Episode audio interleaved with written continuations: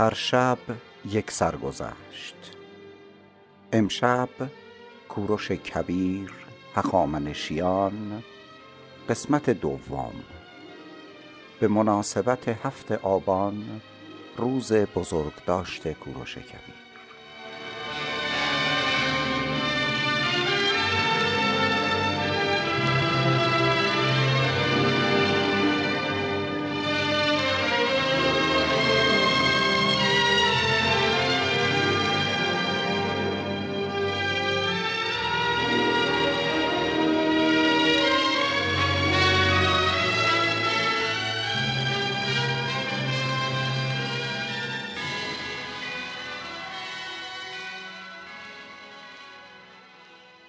آستیاک در همان سال برای بار دوم خواب می بیند که از شکم دخترش تاکی روییده که تمام آسیا را پوشانیده برایش مسجل می شود که نوهاش سلطنت را از او می گیرد پس دخترش را فرا می خواند تا کودک متولد شده نزد خودش باشد. کم کم آثار وضع حمل در وجود ماندنا پیدا می شود و در یک صبح پاییزی سال ششصد قبل از میلاد که خورشید پرتو طلایی رنگش را بر کنگره های قصر میافشاند صدای گریه کودکی در فضای کاخ میپیچد. کوروش به دنیا میآید. به دستور آستیاک بلافاصله کودک از مادر جدا و به دست هارپاک مشاور اعظم و بزرگترین سردارش سپرده تا به جنگل یا کوهستان برده و نابود کند. هارپاک مردی شرافتمند و آگاه به امور سیاست است. از این مأموریت ناراحت است و متفکر. از یک طرف نگران این که کودک فامیل اوست از طرف دیگر آستیاک میان سال وارثی برای سلطنت ندارد. به کوهستان رفته کودک را به یکی از چوپانان آشنا داده به نام مهرداد یا میترداد که او این مهم را به انجام برساند. تا کودک برای همیشه نزد چوپان بماند. بر حسب اتفاق همسر میترداد. به نام اسپاکو یک روز قبل کودکی مرده به دنیا آورده.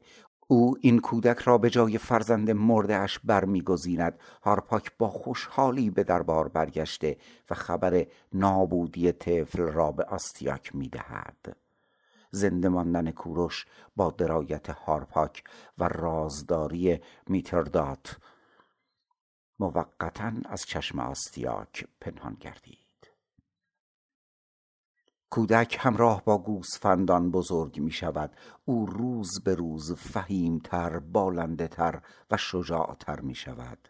او برای خودش از چوب و روده گوسفندان کمان و نیزه درست کرده بود. با آنان تمرین می کرد و در بکار بردن این سلاح ها مهارت پیدا می کند. کم حرف و تودار بود. بیشتر سوال می کرد و کنج کاوانه می پرسید در بازی با همسن و سالانش چند سال بزرگتر به نظر می رسید و اغلب نقش شاه را بازی می کرد یک روز هنگام بازی کودکی از دستور خودداری کرد. کوروش او را تنبیه کرد. کودک آرتنبار به پدرش شکایت و او نیز به آستیاک مراجعه می کند کوروش و میترداد فرا خوانده می‌شوند. آستیاک از شباهت کوروش به خودش تعجب می کند کوروش در برابر سالات جواب منطقی می دهد دیگر برای آستیاک یقین می شود که کودک نوه اوست. میترداد را تهدید می کند او هم حقیقت را می گوید هارپاک فراخوانده می شود و به ناچار حقیقت را می گوید آستیاک چون مار به خود می پیچد ولی خیش تنداری می کند چند روز بعد در صدد انتقام از هارپاک می‌خواهد برای صحبت به کاخ بیاید. همچنین فرزندش را جهت بازی با کوروش همراه بیاورد. هارپاک با فرزندش به کاخ وارد می شود و جهت صحبت به تالار می رود. موقع نهار هارپاک از فرزندش می پرسد.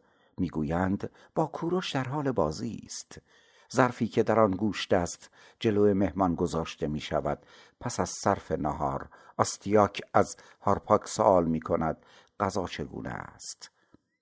هارپاک اظهار رضایت می کند. آستیاک می گوید این گوشت فرزندت بود که به جرم نافرمانی خوردی.